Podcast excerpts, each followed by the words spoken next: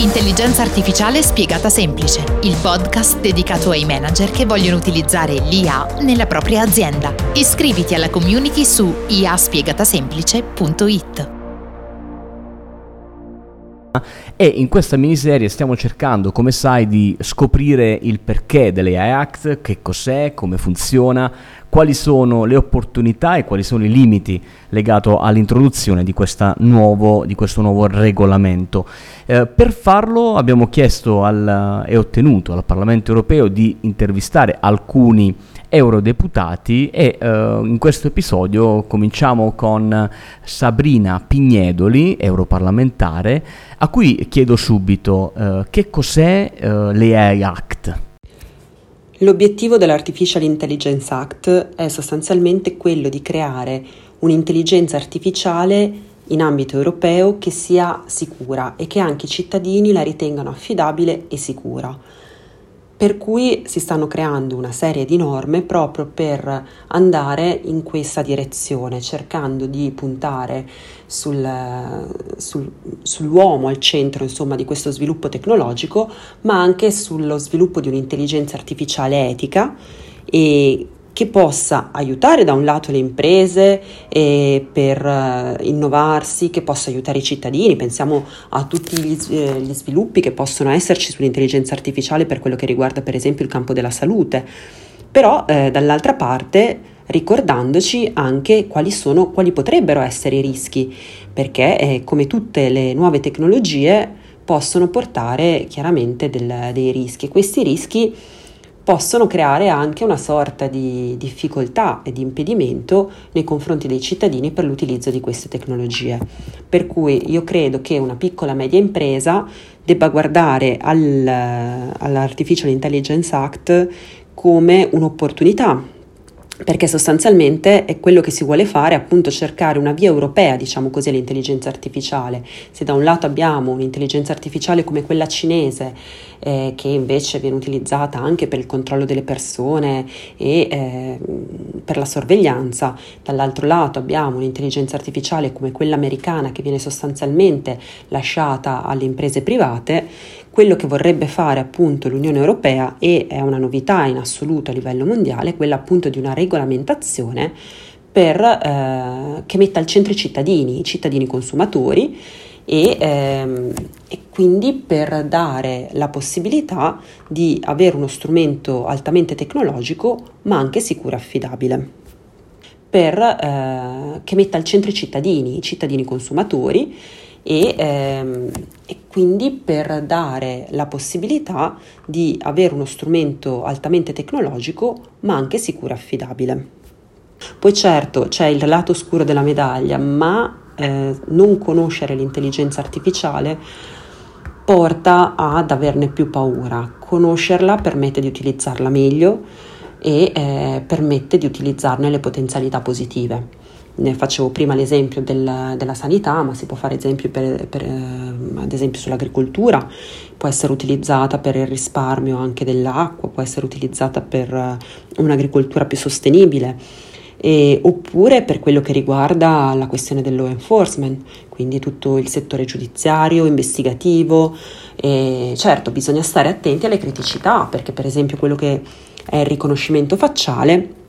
può avere delle problematiche eh, nel momento in cui si passa da un riconoscimento facciale differito a un riconoscimento facciale che sia eh, di tipo di sorveglianza come avviene in certi stati e allora questo non, non va assolutamente bene e non deve essere discriminatoria l'intelligenza artificiale, perché ricordiamoci che noi pensiamo sempre che l'intelligenza artificiale sia neutra, ma in realtà alla base c'è un algoritmo che viene inserito da un uomo. Poi dopo bisogna anche capire come eh, questo algoritmo viene implementato dal, eh, dalla, dall'apprendimento che fa il sistema di intelligenza artificiale e quindi eh, come può svilupparsi e quali possono essere i rischi collegati a questo sviluppo. E chiaramente per quello che riguarda la regolamentazione eh, ci sono tanti aspetti che devono essere tenuti in considerazione. Oltre all'Artificial Intelligence Act ci sono altri aspetti che riguardano per esempio il, il rimborso, il, il la copertura del danno in caso di malfunzionamento di questi sistemi. Esiste già eh, un, una regolamentazione per quello che riguarda altri tipi di prodotto, adesso il Parlamento europeo sta portando avanti una regolamentazione per quello che riguarda proprio i sistemi di, arti- eh, di artificial intelligence. Certo, non è facile perché le cose da tenere in considerazione sono moltissime. Eh, verificare il malfunzionamento, eh, come si fa a verificarlo, soprattutto se eh, gli algoritmi eh, non sono trasparenti. Eh, come fa un cittadino che è stato danneggiato dall'intelligenza artificiale a chiedere un rimborso? Rendendosi conto che il cittadino è la parte debole in questa partita rispetto magari a un'azienda che produce sistemi di, arti- eh, di artificial intelligence e eh, inoltre di chi è la responsabilità. Cioè la responsabilità è dell'azienda che ha prodotto il sistema di artificial intelligence, ma c'è una responsabilità nel man- nella mancata manutenzione o nella manutenzione non corretta, c'è una responsabilità nel tipo di utilizzo che viene fatto diverso, difforme dal eh, da quello che era eh, l'originaria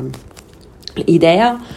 questi sono tutti interrogativi su cui il, il Parlamento europeo eh, si sta, eh, sta, lavorando proprio per sviluppare una normativa per creare appunto un, un sistema affidabile e sicuro e eh, permette di utilizzarne le potenzialità positive ne facevo prima l'esempio del, della sanità, ma si può fare esempio per, per, eh, ad esempio sull'agricoltura,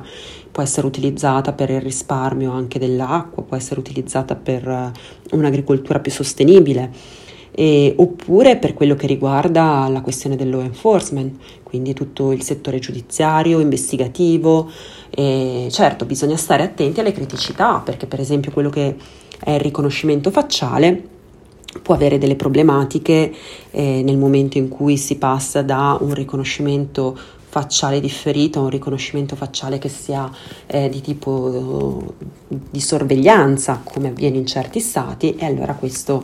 non, non va assolutamente bene e non deve essere discriminatoria l'intelligenza artificiale, perché ricordiamoci che noi pensiamo sempre che l'intelligenza artificiale sia neutra, ma in realtà alla base c'è un algoritmo che viene inserito da un uomo. Poi dopo bisogna anche capire come eh, questo algoritmo viene implementato dal, eh,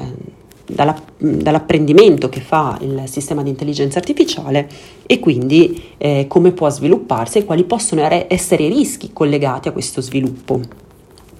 E chiaramente per quello che riguarda la regolamentazione eh, ci sono tanti aspetti che devono essere tenuti in considerazione. Oltre all'Artificial Intelligence Act ci sono altri aspetti che riguardano per esempio il, ehm, il rimborso, il, il la copertura del danno in caso di malfunzionamento di questi sistemi. Esiste già eh, un, una regolamentazione per quello che riguarda altri tipi di prodotto, adesso il Parlamento europeo sta portando avanti una regolamentazione per quello che riguarda proprio i sistemi di, arti- eh, di artificial intelligence. Certo, non è facile perché le cose da tenere in considerazione sono moltissime. Eh, verificare il malfunzionamento, eh, come si fa a verificarlo, soprattutto se eh, gli algoritmi eh, non sono trasparenti. Eh, come fa un cittadino che è stato danneggiato dall'intelligenza artificiale a chiedere un rimborso? Rendendosi conto che il cittadino è la parte debole in questa partita rispetto magari a un'azienda che produce sistemi di, arti- eh, di artificial intelligence e eh, inoltre di chi è la responsabilità. Cioè la responsabilità è dell'azienda che ha prodotto il sistema di artificial intelligence, ma c'è una responsabilità nel man- nella mancata manutenzione o nella manutenzione non corretta, c'è una responsabilità nel tipo di utilizzo che viene fatto diverso, difforme dal eh, da quello che era eh, l'originaria idea. Questi sono tutti interrogativi su cui il, il Parlamento europeo eh, si sta, eh, sta, lavorando proprio per sviluppare una normativa per creare appunto un, un sistema affidabile e sicuro. Benissimo, proviamo ora a rassicurare gli imprenditori, i manager delle imprese italiane, ma anche i professionisti che producono soluzioni di artificial intelligence, eh, ci sono davvero dei limiti allo sviluppo delle loro imprese per via dell'AI Act? io non credo che ci saranno limiti allo sviluppo delle imprese eh, per quello che riguarda l'intelligenza artificiale.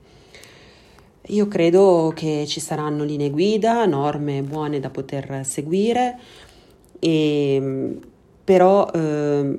quello che si è tentato di fare, che si sta tentando di fare appunto con la normativa sull'intelligenza artificiale, è proprio quello di creare una, una sorta di cornice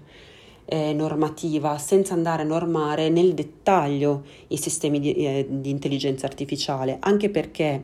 eh, le tecnologie cambiano con una rapidità che è diversa rispetto a quelle delle normative, quindi per stare al passo con le tecnologie, le normative devono essere sostanzialmente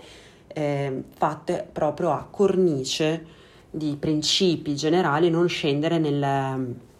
nel dettaglio delle tecnologie. Io credo che l'approccio basato sul rischio che è stato adottato per quello che riguarda l'intelligenza artificiale sia un, un ottimo approccio, quindi eh, sostanzialmente normare solo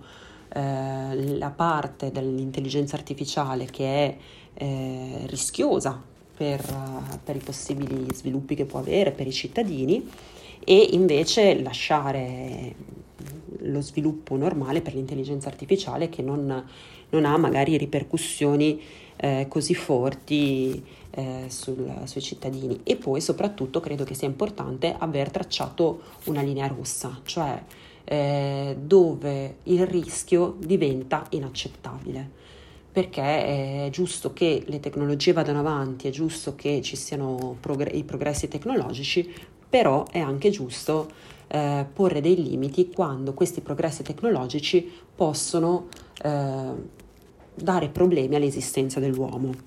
Per cui eh, io credo che eh, le, le, nostre imprese possano solo eh, avere benefici per quello che riguarda il, ehm, l'Artificial Intelligence Act. Chiaro, una cosa che deve tenere in considerazione l'Europa è evitare l'eccesso normativo quello che dobbiamo ricordare è che l'Artificial Intelligence Act non arriva in un vuoto normativo, ma arriva in, in una situazione dove ci sono altri aspetti, come per esempio quello della privacy o, o, altri tipi di responsabilità, insomma, che sono già stati normati. Quindi è inutile eh, cercare di eh, estendere così tanto la norma dove invece ci sono già pacchetti normativi che funzionano e che possono essere tranquillamente adottati anche per quello che riguarda l'intelligenza artificiale. Bene, grazie, grazie, ringraziamo eh, l'eurodeputata Sabrina Pignedoli per eh, insomma, il tempo che ha voluto dedicare a questa intervista e eh, a voi eh, che ascoltate il podcast rimanete qui sintonizzati perché nella miniserie AI Act avremo modo di approfondire ancora l'argomento con altre voci e altri commenti. Noi ci vediamo qui su IA Spiegata Semplice, prossimo episodio. Ciao!